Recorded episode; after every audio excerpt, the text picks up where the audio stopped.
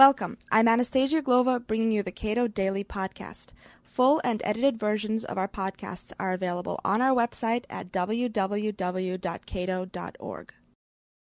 At a White House summit last week, President Bush met with Japanese Prime Minister Junichiro Koizumi to discuss the mutual security threat posed by North Korea.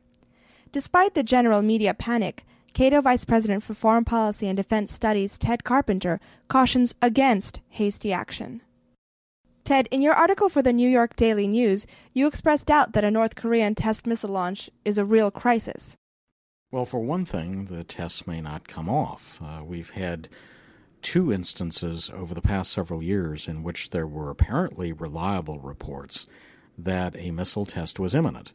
In neither case did the test actually occur. This may be another incident like that, where the North Koreans are just trying to get attention from the United States and the other countries in the region. What would be the geopolitical impact of a test missile launch? A test would certainly uh, ratchet up tensions in the region. South Korea has already told the North that if the missile test is conducted, South Korea is going to scale back its economic cooperation with the North. Certainly, the kind of engagement strategy that South Korea has pursued will be slowed at the very least. Japan is likely to react uh, in an even more harsh manner. The Japanese were very upset in 1998 when the North Koreans conducted their last missile test and Japan has indicated that this will have a grave effect on relations with North Korea. Japan and South Korea both see a test launch as a threat to regional stability. Do you believe a war is imminent? Well, certainly Japan and South Korea are not going to start a war. Um, what they would do, however, would be to inflict some economic pain on North Korea. The South is already a major investor in the North. If that comes to a halt, that's going to have a detrimental effect on what is already a terrible economy in North Korea. Japan perhaps has even greater leverage because it allows remittances from North Koreans living and working in Japan to go back to North Korea. They could cut off that flow immediately, which would have a devastating financial effect on North Korea. Some have speculated that an appropriate response from the United States would be to launch a preemptive strike. Well, you know, in policy debates, there are bad ideas, really bad ideas, and monumentally bad ideas. The idea of a preemptive attack on the North Korean launch pad is one of the monumentally bad ideas. This would carry with it a very high risk of triggering a general war on the Korean Peninsula. I can't imagine the North Korean regime which is volatile and unpredictable, tolerating that kind of humiliation, an attack on its own territory, taking out a prestige item, namely its its missile program, and not responding militarily. And we have to remember that North Korea has the capability of launching 300,000 artillery shells into South Korea each hour in the case of an attack.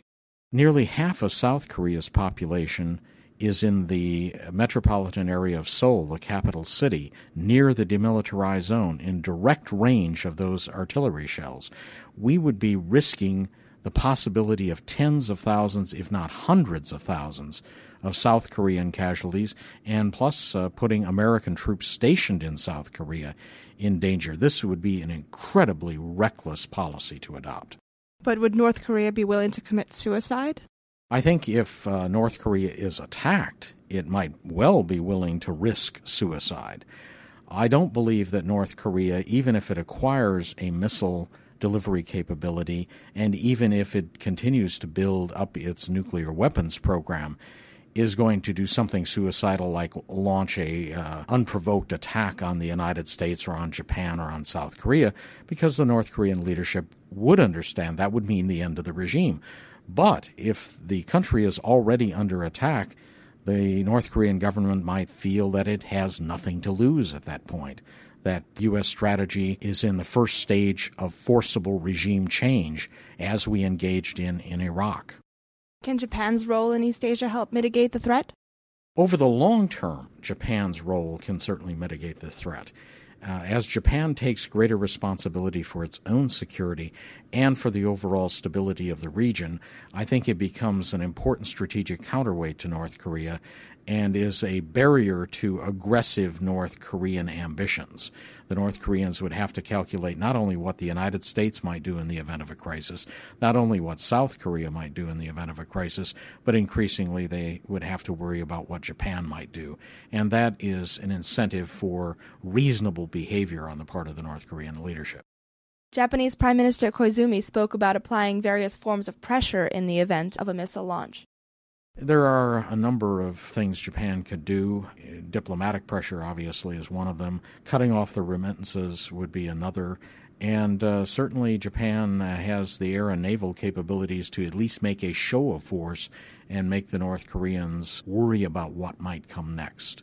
And what should the U.S. response be? uh, one of uh, calmness at this point. A missile test is not the end of the world. It's an undesirable development, obviously. We don't like the idea of the North Korean regime having both nuclear weapons and a missile delivery system. But the North Korean regime has never shown signs of being just uh, suicidal. So I think that the ability of the United States, with its thousands of nuclear warheads and its ability to deliver those warheads with pinpoint accuracy, is going to deter the North Korean government or any other government.